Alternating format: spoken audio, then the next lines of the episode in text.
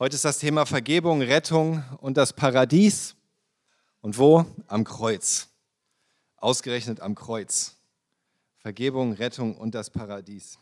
Wir nähern uns jetzt in diesem Bericht von Lukas, in dem Lukas-Evangelium, dem Höhepunkt dessen, was Jesus Christus hier auf der Erde für uns getan hat. Es ist alles auf dieses Ziel hin ausgerichtet gewesen. Wir haben uns das alles angeschaut, alle 23 Kapitel bis hierhin. Es ist alles darauf ausgerichtet gewesen. Jesus wusste es.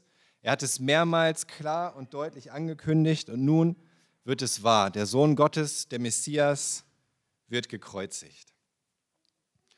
Und es gibt drei, drei Abschnitte hier in unserem Text, den wir uns anschauen wollen. Das ist ab, Vers 23, ab ähm, Kapitel 23, ab Vers 32 bis Vers 43. Ich lese erstmal den ganzen Abschnitt vor, Lukas 23, 32 bis 43. Zusammen mit Jesus wurden auch zwei Verbrecher zur Hinrichtung geführt. Als sie an die Stelle kamen, die Schädel genannt wird, kreuzigten sie ihn und die beiden Verbrecher, den einen rechts und den anderen links von ihm. Jesus sagte, Vater, vergib ihnen, denn sie wissen nicht, was sie tun. Aber die Soldaten verlosten seine Kleidung unter sich. Das Volk stand da und sah zu. Ihre führenden Männer aber spotteten. Anderen hat er geholfen, jetzt soll er sich selbst helfen, wenn er wirklich der Auserwählte ist, der von Gott gesandte Messias. Auch die Soldaten verspotteten ihn. Sie brachten ihm sauren Wein und sagten, wenn du der König der Juden bist, dann hilf dir selbst. Über ihm hatte man eine Tafel angebracht, darauf stand, das hier ist der König der Juden. Einer der beiden Verbrecher höhnte, bist du nicht der Messias? Dann hilf dir selbst und uns. Doch der andere fuhr ihn an, hast du denn gar keinen Respekt vor Gott? Du bist genauso zum Tod verurteilt wie er. Und du bist es mit Recht. Wir beide bekommen, was wir verdient haben, aber der da hat nichts Unrechtes getan. Dann sagte er, Jesus, denk an mich, wenn deine Herrschaft beginnt. Jesus erwiderte ihm, ich versichere dir, heute noch wirst du mit mir im Paradies sein. Der erste Abschnitt, den wir uns anschauen, der erste Teil, steht unter der Überschrift, denn sie wissen nicht, was sie tun. In Vers 32 und 33, da heißt es, zusammen mit Jesus wurden auch zwei Verbrecher zur Hinrichtung geführt. Als sie an die Stelle kamen, die Schädel genannt wird, kreuzigten sie ihn und die beiden Verbrecher, den einen rechts und den anderen links von ihm. Im Grunde seht ihr das auch hier auf der Folie in dem Hintergrund, die drei Kreuze. Jesus in der Mitte und links und rechts die beiden Verbrecher, die mit ihm gekreuzigt wurden. Jesus war jetzt angekommen an der Stelle, wo er gekreuzigt werden sollte. Simon von Cyrene hat Jesus das Kreuz dahin getragen, das haben wir letztes Mal gesehen. Er ist am Ziel angekommen, Golgatha, der Ort, der nach einem Schädel benannt ist, auf Hebräisch. Und dort wird Jesus von den Römern gekreuzigt. Und damit wir uns das nochmal vor Augen führen können, dem einen oder anderen ist das vielleicht noch nicht ganz klar, was das bedeutet, habe ich ein Bild mitgebracht von der Kreuzigung. Es ist nicht einfach, ein Bild zu finden, was annähernd realistisch ist, aber auch nicht zu schlimm. Weil hier seht ihr, er ist genagelt an ein Kreuz, den Händen links und rechts, vielleicht durch die Hände, vielleicht durch die Handgelenke, die Nägel geschlagen. Wir sehen hier die Füße nicht. Wahrscheinlich wurde er auch mit den Füßen festgenagelt. Lange Zeit dachte man, ach, damals wurde zu der Zeit wurde man gar nicht an den Füßen festgenagelt. Das ist alles eine falsche Darstellung auf den Kruzifixen. Aber vor ein paar Jahrzehnten hat man dann tatsächlich einen Fußknochen gefunden, der festgenagelt war. Genauso wie die Römer das gemacht haben aus der Zeit von Jesus. Also er wurde festgenagelt mit den Händen, mit den Füßen. Ihr seht das hier auch in dieser Darstellung. Wahrscheinlich gab es da so eine Art kleinen Sitz an dem Kreuz. So wurde auch Sattel genannt, dass Jesus sich so halb darauf setzen konnte, um sich abzustützen. Und das war alles darauf ausgerichtet, dass, dass er nicht so schnell stirbt, im Grunde. Ja, es ging darum, dass der, der, der hingerichtet wird, der gekreuzigt wird, dass er möglichst lange da an diesem Kreuz hängt. Dass er nicht zu schnell stirbt wegen Blutverlust oder wegen Atemnot. Deswegen auch diese Stütze, dass er sich darauf stützen kann. Das ist nicht aus Mitleid gewesen mit dem Gekreuzigten, sondern damit er nicht so schnell stirbt und er noch länger leidet. Er sollte möglichst lange da hängen als Abschreckung. Die Kreuzigung, das war die Hinrichtungsmethode für entlaufene Sklaven, für Schwerverbrecher, für aufständische Mörder. Und von denen werden neben Jesus dann auch zwei mit ihm gekreuzigt. Lukas sagt zwei Verbrecher, ist einfach ein ganz allgemeines Wort für Verbrecher. Bei Matthäus und Markus steht ein Wort, das kann Räuber bedeuten oder auch Revolutionäre, Aufständische. Wahrscheinlich hingen links und rechts von Jesus zwei Komplizen von Barabbas. Eigentlich sollten sie wahrscheinlich zu dritt gekreuzigt werden. Barabbas, der Aufständische, mit seinen beiden Komplizen, die die Römer gefangen genommen hatten, zur Abschreckung, um den Leuten zu zeigen, was passiert, wenn man sich gegen Rom erhebt. Und nun hängt da statt Barabbas Jesus zwischen den beiden Verbrechern. Und Jesus hatte das schon angekündigt, dass das passieren würde. In Lukas 22, Vers 37, da sagt Jesus, denn auch das folgende Schriftwort muss sich noch an mir erfüllen. Er wurde unter die Verbrecher gezählt. Doch alles, was mich betrifft, ist jetzt bald vollendet. Jesus hatte das vorausgesagt. Er hatte das seinen Jüngern gesagt, dass er wie ein Verbrecher hingerichtet werden wird. Und er hatte sich bezogen hier auf Jesaja 53, was der Prophet Jesaja 700 Jahre vorher angekündigt hat. Jesaja 53, Vers 12. Darum teile ich die vielen ihm zu und die Starken werden seine Beute sein, weil er sein Leben dem Tod ausgeliefert hat und sich unter die Verbrecher rechnen ließ. Und dann fügt Jesaja noch an, dabei war er es doch, der die Sünden der vielen trug und fürbittend für Verbrecher eintrat. Der Prophet Jesaja hatte das vorausgesagt dass das passieren würde. Jesus hatte angekündigt, dass sich das bei ihm erfüllt. Und beide Voraussagen werden jetzt wahr hier am Kreuz. Es ist genauso gekommen, wie Gott es schon viele Jahrhunderte vorher vorausgesagt hatte und wie Jesus es auch seinen Jüngern gesagt hatte. Wird so für die, wie ein Verbrecher hingerichtet. Und er tritt auch fürbittend für die Verbrecher ein, wie wir jetzt sehen. Mit den beiden Verbrechern beschäftigen wir uns jetzt später. Jetzt Schauen wir, was Jesus sagt am Kreuz, Vers 34. Jesus sagte, Vater, vergib ihnen, denn sie wissen nicht, was sie tun. Aber die Soldaten verlosten seine Kleidung unter sich. Bei der Kreuzigung gehörte es dazu, dass eigentlich von dem Gekreuzigten oder überhaupt bei der Hinrichtung, dass der, der, der hingerichtet wird, dass er seine Sünden bekennt und dass er so etwas sagt wie, ähm, diese Strafe soll für alle meine Sünden büßen. Aber Jesus sagt das nicht, weil Jesus nicht für seine Sünden gestraft wird. Stattdessen macht er klar, es gibt andere, die hier schuldig sind, nicht ich. Es gibt andere, die hier schuldig sind, aber er betet auch für sie. Und er bittet für sie. Es war üblich bei einer so einer Kreuzigung, dass die römischen Soldaten, die den Verurteilten zum Kreuz bringen, dass sie danach, oder ich weiß nicht genau an welchem Punkt, aber irgendwann ihn ausziehen. Und auch durchaus ganz nackt. Ja. Vielleicht hatte Jesus dann noch irgendwie da irgendwas umgebunden, wir wissen es nicht, aber es wurde häufig wurde der, der gekreuzigt wurde, ganz nackt ausgezogen, auch um ihn zu demütigen um die Strafe noch schlimmer zu machen. Und dann hatten die Soldaten da diese Kleidungsstücke und konnten sie untereinander aufteilen. Kleidung war teuer damals. Es war kostbar. Sie haben gedacht, super gute Gelegenheit. Es war so eine Art Bonus für die Soldaten, die zuständig waren für die Kreuzigung, dass sie sich diese Kleider mitnehmen konnten. Und unter diesen Kleidern von Jesus war ein Stück ganz besonders wertvoll. Im Johannesevangelium lesen wir etwas mehr darüber. In Johannes 19, in den Versen 23 bis 24, da heißt es, die vier Soldaten, die Jesus gekreuzigt hatten, teilten seine Kleidung unter sich auf. Auch sein Untergewand nahmen sie an sich. Es war von oben bis unten durchgehend gewebt, ohne Naht. Das war besonders kostbar damals. Es hatte keine Naht, es wurde nicht aus verschiedenen Stücken zusammengenäht, wo es auch leicht hätte reißen können, sondern es war wirklich, das war ein, ein Meisterwerk in einem Stück gewebt dieses Untergewand. Und dann sagen sie, das zerreißen wir nicht. Lassen wir das los entscheiden, wer es bekommt. Und damit erfüllte sich, was die Schrift vorausgesagt hatte. Sie haben meine Kleider unter sich verteilt und über mein Gewand das losgeworfen. Und genau das hatten die Soldaten getan. Johannes zitiert hier aus Psalm 22. Sein Psalm, den David geschrieben hat, der König David, über tausend Jahre vor Jesus, der Vorfahre von Jesus.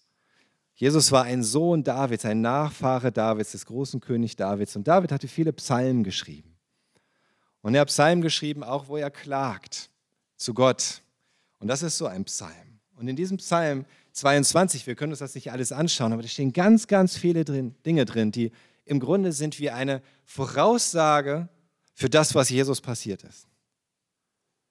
Und ich glaube nicht, dass David das wusste in dem Moment, aber in dem, was er geschrieben hatte über seine eigene Situation, hat er im Grunde vorausgesagt, was in Jesus dann vollständig erfüllt wurde. Zum Beispiel im Psalm 22, Vers 17 bis 19. Da schreibt David, denn mich umlauert die Meute der Hunde. Übles Gesindel hat mich umringt und hat mir Hände und Füße durchbohrt. Alle meine Knochen könnte ich zählen. Sie stehen dabei und gaffen mich an.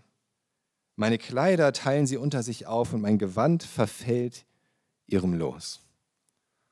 Das ist ja genau die Situation beschrieben, in der Jesus jetzt gerade ist. Für David war es eher bildlich gemeint, sie haben meine Hände und Füße durchbohrt, so wie er sich gefühlt hat. Aber Jesus hat das wirklich erfahren müssen. Und sie stehen da und gaffen ihn an. Und das ist bei Jesus, er wurde an so einer öffentlichen Stelle gekreuzigt, damit möglichst viele es sehen können. Und sie alle standen da und schauen ihn an, wie er da nackt an diesem Kreuz hängt, blutüberströmt. Und er sagt, sie teilen meine Kleider unter sich auf und mein Gewand verfällt ihrem Los. Das ist genau das, was die Soldaten getan haben. Und so hat sich das erfüllt. Und wieder sehen wir, das war alles Gottes Plan. So schlimm das auch ist, es war Gottes Plan. Es war von Anfang an so geplant. Gott hat es vorausgesagt, damit wir sehen, das ist Gottes Werk. Das ist kein Zufall und auch kein Unfall. Und was tut Jesus jetzt in dieser Situation? Die jüdischen Würdenträger, sie hatten in einem Scheinprozess entschieden, dass er sterben muss. Der römische Prokurator Pontius Pilatus, obwohl er genau wusste, dass Jesus unschuldig ist, hat ihn zur Kreuzigung verurteilt. Die römischen Soldaten haben ihn geschlagen, sie haben ihn ausgelacht, sie haben ihn bespuckt, sie haben ihn aufs Übelste gefoltert und dann an dieses Kreuz geschlagen und schachern noch um seine Kleidung, während er da hängt. So viel Böses, so viel Sünde, so viel, worauf man zornig sein könnte. Oder? Gerechtfertigterweise, zornig. Aber was tut Jesus? Er betet. Und eben statt zu Gott zu beten, ha, vergib mir meine Sünden, betet er für sie. Er betet für diese Menschen, für die Soldaten, für die anwesenden jüdischen Führer, für den Pontius Pilatus, für alle, die sich gerade an ihm versündigen, die sich an ihm schuldig machen. Und er betet, Vater, vergib ihnen, denn sie wissen nicht, was sie tun. Diese Worte gehören vielleicht zu den bekanntesten Worten von Jesus überhaupt. Vater, vergib ihnen, denn sie wissen nicht, was sie tun. Was Jesus hier tut, ist außergewöhnlich. Und es ist eigentlich unfassbar. Aber er tut das, was er seine Jünger gelehrt hat.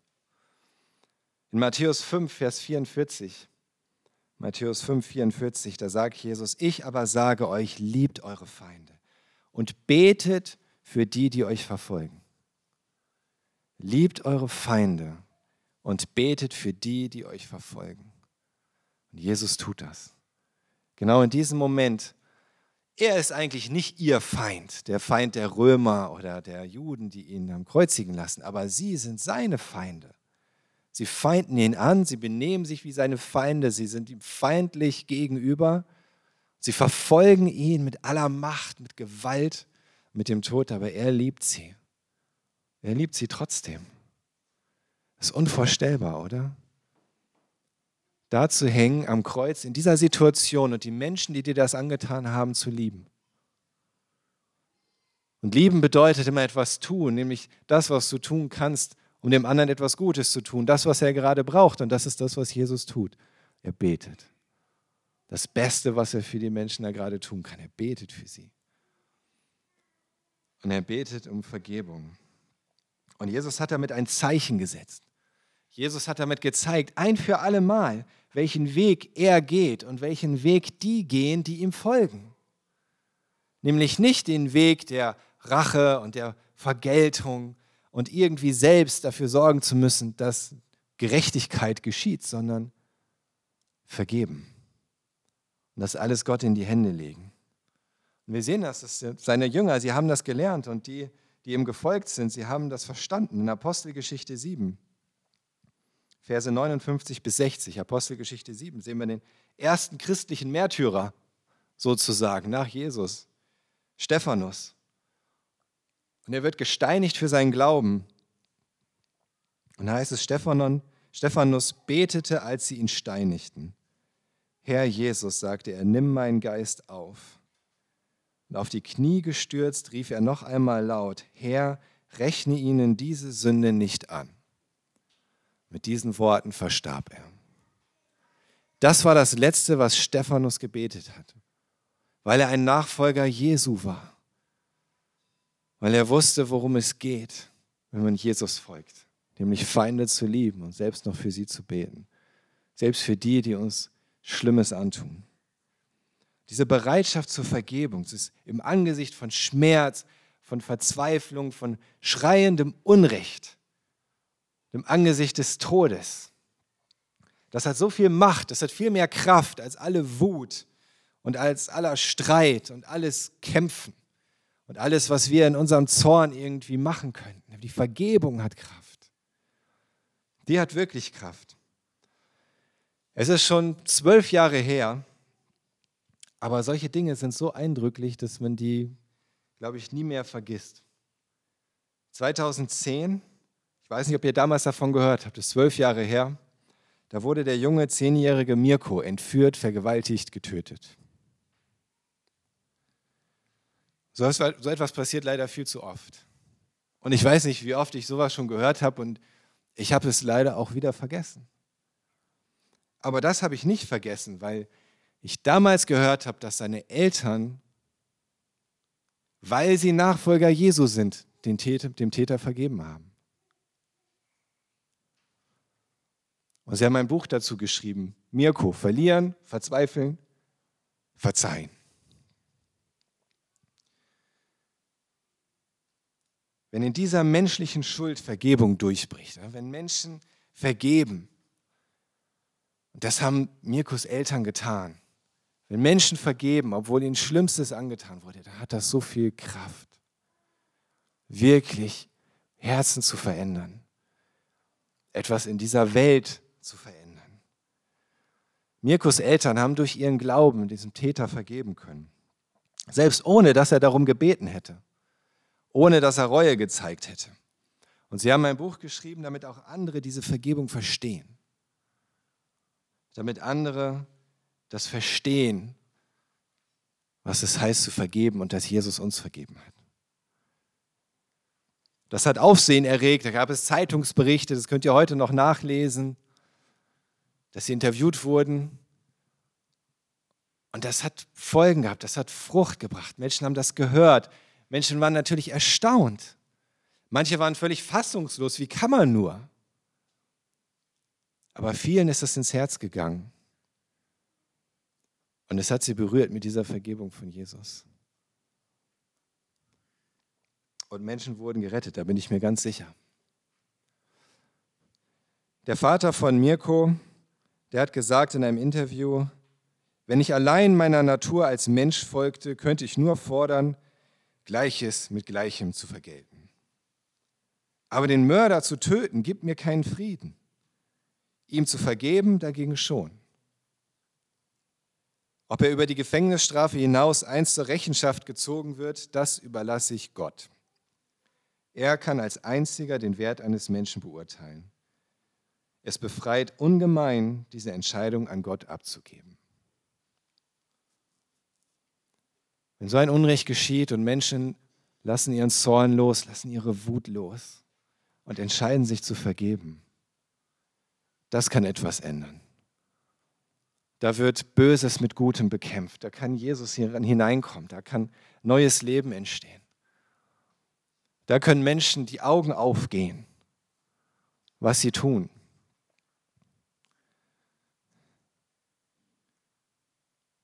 Es ist genauso wie, wir werden jetzt Christen in der Ukraine, bei all dem Schlimmen, was da passiert und was ihnen angetan wird, trotzdem sich entscheiden zu vergeben. Wenn ich das höre, dann, dann geht mir das so tief ins Herz.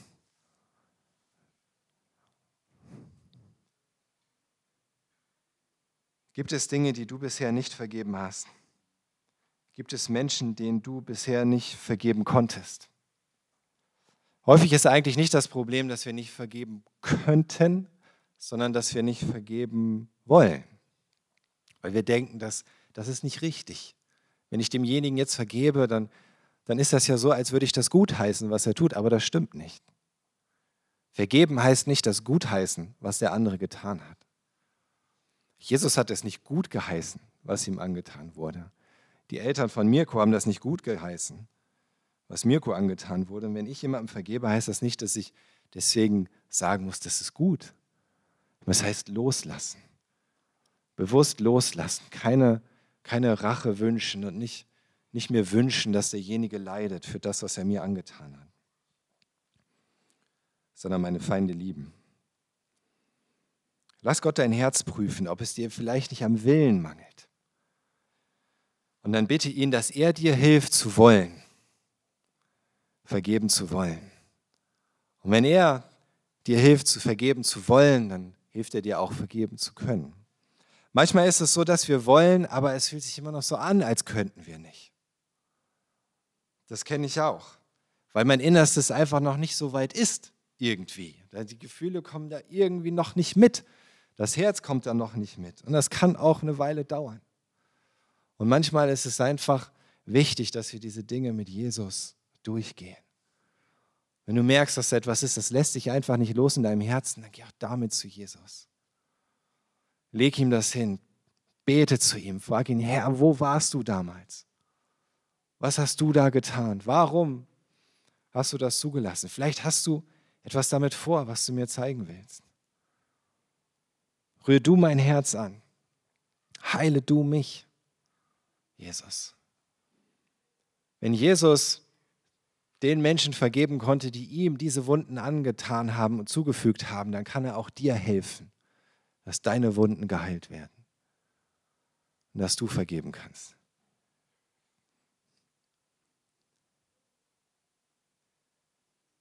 Jesus bittet auch nicht einfach nur um Vergebung für seine Peiniger, er begründet das auch. Er sagt, denn sie wissen nicht, was sie tun. Denn sie wissen nicht, was sie tun. Letztlich war seinen Richtern und Henkern nicht bewusst, was sie da gerade wirklich taten. Natürlich wussten sie, dass sie da gerade einen Menschen zum Tode verurteilen. Sie wussten auch, dass sie es auf eine hinterlistige Art und Weise tun. Sie wussten, dass sie selbst grausam sind hier diesem Menschen gegenüber. Natürlich. Aber sie wussten nicht, dass sie gerade ihren eigenen Retter hinrichteten, dass sie den Sohn Gottes, den Messias hinrichteten. Es war ihnen nicht bewusst. Jesu Gebet bedeutet nicht, dass das, was sie taten, richtig wäre oder sie keine Schuld hätten, sondern Jesus verhindert im Grunde in diesem Moment, dass sich der ganze Zorn Gottes auf sie ausgießt für das, was sie tun. Denn an sich haben sie haben den Sohn Gottes gekreuzigt und gequält. Jesus erkauft ihnen Zeit sozusagen. Zeit, zu Gott umzukehren, Zeit, zur Buße zu kommen, das einzusehen und selbst um Vergebung zu bitten. Jerusalem wurde gerichtet dafür, dass Jesus abgelehnt und gekreuzigt wurde, 40 Jahre später wurde Jerusalem zerstört und die Menschen mussten unglaublich leiden in Jerusalem. Als die Römer es umzingelt haben, es belagert haben, es zerstört haben. Aber 40 Jahre Zeit war dazwischen, zwischen der Kreuzigung und der Zerstörung. 40 Jahre, genauso lange wie das Volk Israel in der Wüste hatte, um zu lernen, Gott zu vertrauen, umzukehren zu ihm, sich wirklich zu entscheiden, ihm zu folgen in das verheißene Land. Und da auch wieder 40 Jahre eine Generation von Aposteln und Evangelisten und Zeugen Jesu Zeit zu hören, umzukehren, Vergebung zu bekommen, bevor Jerusalem zerstört wurde. Diese Zeit hatten sie. Es hat Macht, wenn wir vergeben. Das befreit uns selbst und es kann demjenigen, dem wir vergeben, oder auch anderen, die es erleben, die Augen öffnen. Dafür, dass Jesus derjenige ist, der uns vergeben hat. Aber unsere Vergebung allein rettet diejenigen nicht. Unsere Vergebung rettet nicht, sondern derjenige braucht immer noch Gottes Vergebung für das, was er getan hat. Und es liegt an demjenigen oder derjenigen selbst, zu dieser Erkenntnis zu kommen, umzukehren zu Gott. Vergebung zu erbitten, bevor der Tag des Gerichts kommt. Aber ich habe festgestellt, dass für meine Vergebung es sehr hilfreich ist, wenn ich mir diese, diese Worte von Jesus vor Augen führe. Denn sie wissen nicht, was sie tun. Vor ein paar Tagen waren Julia und ich in einer sehr stressigen Situation. Die Zeit drängte. Wir standen beide unter Druck aus verschiedenen Gründen. Und dann hat sie etwas gesagt, wodurch ich mich angegriffen gefühlt habe. Und dementsprechend habe ich dann auch reagiert und was gesagt, was sie angegriffen hat. Ich weiß nicht, ob du das kennst, so wenn du dich angegriffen fühlst, dass du zurück angreifst, etwas sagst. Und ich fand das alles total blöd und ich habe dann darüber mir Gedanken gemacht, so warum ich im Recht war und wie ich ihr das nochmal deutlich machen kann. Ja, warum das so total daneben war, was sie gesagt hat. Und warum meine Reaktion darauf völlig gerechtfertigt ist. Und dann kamen mir diese Worte von Jesus in den Sinn, denn sie wissen ja nicht, was sie tun. Und da ist mir so klar geworden, ja, Jesus, Julia wusste ja überhaupt nicht, was sie tat. Nicht, dass sie nicht bei Sinnen gewesen wäre oder so, sondern sie hatte ja keine Ahnung, dass das, was sie da sagt, mich so verletzen würde. Weil sie gar nicht wusste, was da gerade in meinem Herzen vor sich geht, warum das da irgendwie so etwas auslöst, dass es genau gerade irgendwie in diese Kerbe schlagen würde, wo ich so ohnehin am Kämpfen bin. Sie wusste das ja gar nicht. Sie, es war ihr nicht bewusst in dem Moment, wo sie das gesagt hat, dass es etwas Verletzendes ist für mich. Und diese Erkenntnis die hat mich so, so zur Einsicht gebracht und mich so befreit, und danach konnte ich dann einfach zu ihr hingehen und ihr erklären, was in mir vorgegangen ist, mich entschuldigen für meine Reaktion. Das macht einen großen Unterschied. Und ich habe festgestellt, bei vielen, vielen Dingen, wo Menschen uns verletzen, wissen sie auch eigentlich gar nicht, was sie tun. Oder? Natürlich wissen Menschen manchmal, dass vielleicht das an sich jetzt, was sie, was sie gerade tun, nicht gut ist. Aber wissen sie wirklich, was sie dir damit antun? In vielen Fällen kann den Menschen auch nicht mal klar sein, dass es in irgendeiner Weise falsch sein soll, denn sie wissen nicht, dass es gerade dein wundes Herz da trifft, wo du sensibel bist, warum dich das jetzt gerade angreift. Und selbst in Dingen, wo Menschen uns wirklich Schaden zufügen, ist es in den allermeisten Fällen nicht, weil sie gerade jetzt genau uns schaden wollen aus Boshaftigkeit oder Gemeinheit? Wissen Sie denn gerade, was Sie tun? Wenn jemand dich verletzt hat und bist enttäuscht, du bist wütend, dann frag dich das. Wusste derjenige eigentlich, was er tat? Wusste sie, dass, ich diese, dass diese Worte so verletzen würden? Konnte sie das wissen?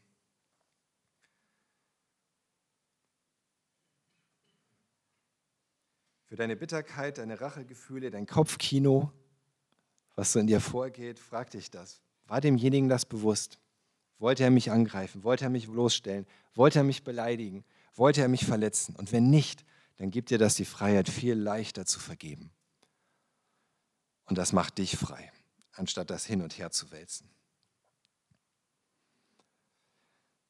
Ein zweiter Abschnitt steht hier unter der Überschrift, er weiß, was er tut.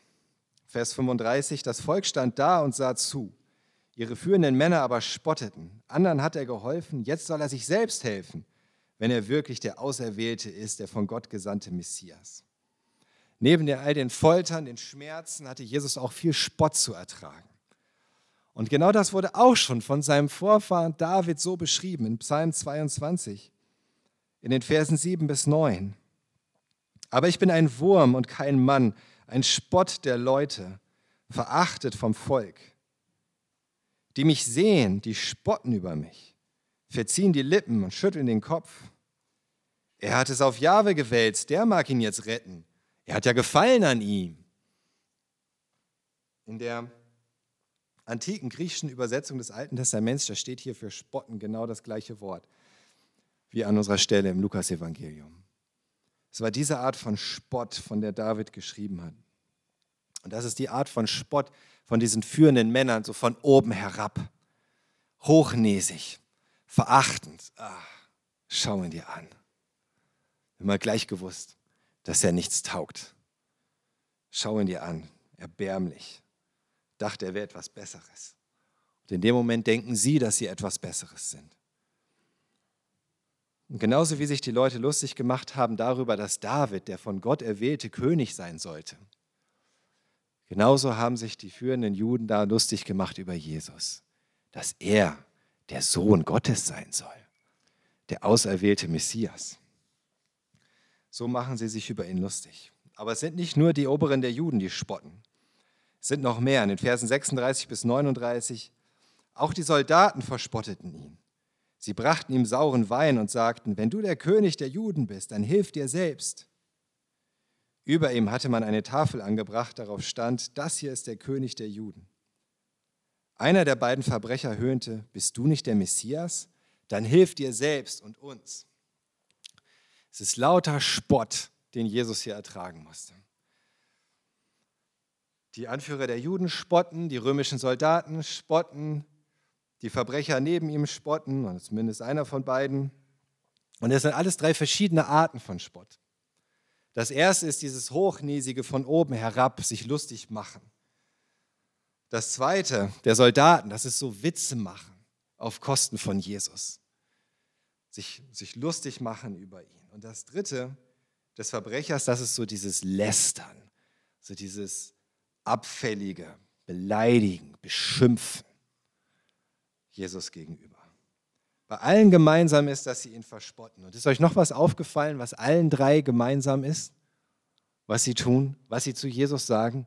Alle, alle sagen zu Jesus, hilf dir selbst. Hilf dir doch selbst. Es könnte auch übersetzt werden mit rette dich selbst. Aber genau das ist eben nicht das Ziel von Jesus. Denn Jesus wusste, was er da tat. Und es ging nicht darum, sich selbst zu retten oder sich selbst zu helfen, sondern es ging darum, die Menschen zu retten, die Sünder zu retten, gerade denen zu helfen, die ihn da verspotten. Er hängt dort am Kreuz, um sie zu retten. Er hat anderen geholfen und er hat andere gerettet. Und genau das tut er jetzt auch am Kreuz. Das war seine Mission. Da passiert Rettung. Er lässt sich verurteilen und hinrichten, damit andere Vergebung empfangen. Und er ist der Einzige, der da gerade wirklich weiß, was er tut. Er erscheint verflucht, damit andere gesegnet werden. Und er ist der König der Juden. Und das, was er da gerade tut, erscheint vielleicht nicht besonders königlich, weil es nicht in äußerem Prunk ist und mit weltlicher Macht, aber sein Reich wird auch nicht mit irdischen Mitteln aufgerichtet. Niemals. Sondern er richtet sein Reich auf, indem er am Kreuz die Feinde besiegt. Am Kreuz besiegt Jesus die Feinde. Und das sind nicht die Menschen. Es ist Sünde, Tod und Teufel. Und Jesus ist der Messias. Er ist gekommen, die Unterdrückung zu beenden. Der Verbrecher neben ihm, der Aufständische, der sagt, ah, du wolltest der König der Juden sein, was hast du denn für uns erreicht? Jetzt hilf dir doch selbst und uns. Wir sind doch hier auf der gleichen Seite, oder nicht, Messias? Du bist doch gekommen, um die Römer zu bekämpfen, genau wie wir. Aber deswegen ist er nicht gekommen, der Messias. sondern um die geistliche Unterdrückung zu beenden. Alle haben auf ihre Weise gespottet, mit Verachtung, mit Scherzen, mit Beleidigungen. Keiner hat verstanden, was Jesus für sie tat. Und all diese Arten von Spott, die können auch uns begegnen, als Christen. Wenn du bekennst, dass du an Jesus glaubst, dann begegnen dir alle diese Arten von Spott. Da gibt es Leute, die denken, wie kann man nur so dumm sein?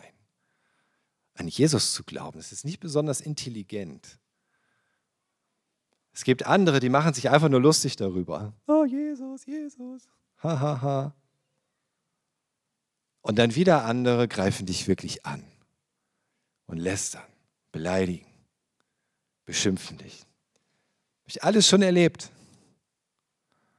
Und das kann dir passieren, wenn du dich zu Jesus bekennst. Aber dann erinnere dich daran. Erstens zeigt es, dass du zu Jesus gehörst. Denn er hat das auch erlebt. In Lukas 6, Vers 22, wie glücklich seid ihr, wenn die Menschen euch hassen wenn sie euch ausstoßen und euren Namen in den Schmutz ziehen, weil ihr zum Menschensohn gehört. Wie glücklich. Du gehörst zu Jesus.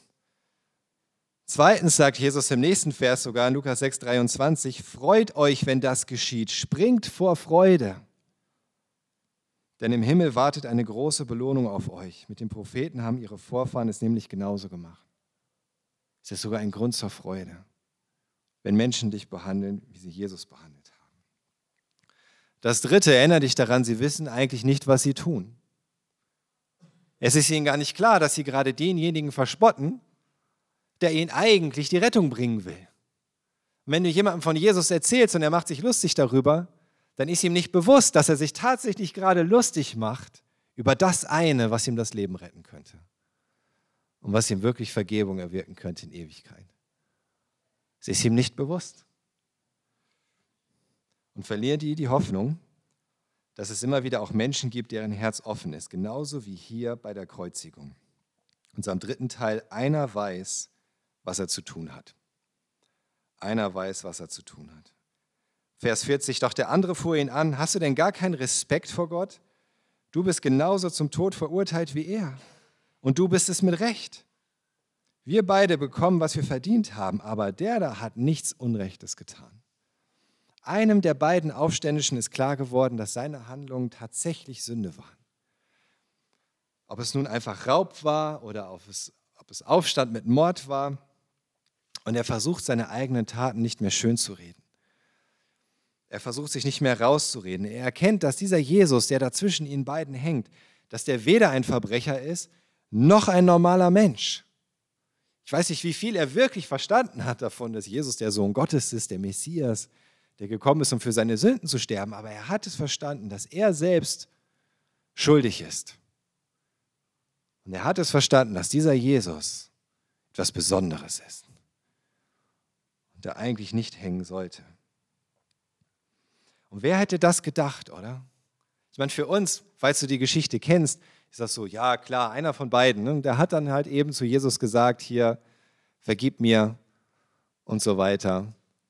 Aber an sich, die Situation ist völlig unfassbar, dass da wirklich am Kreuz neben Jesus jemand hängt, der sich in dem Moment zu ihm bekehrt.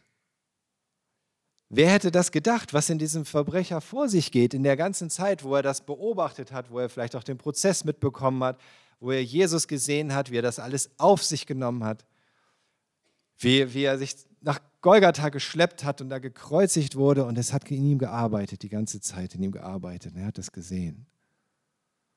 Und irgendwann hat er gemerkt, wow,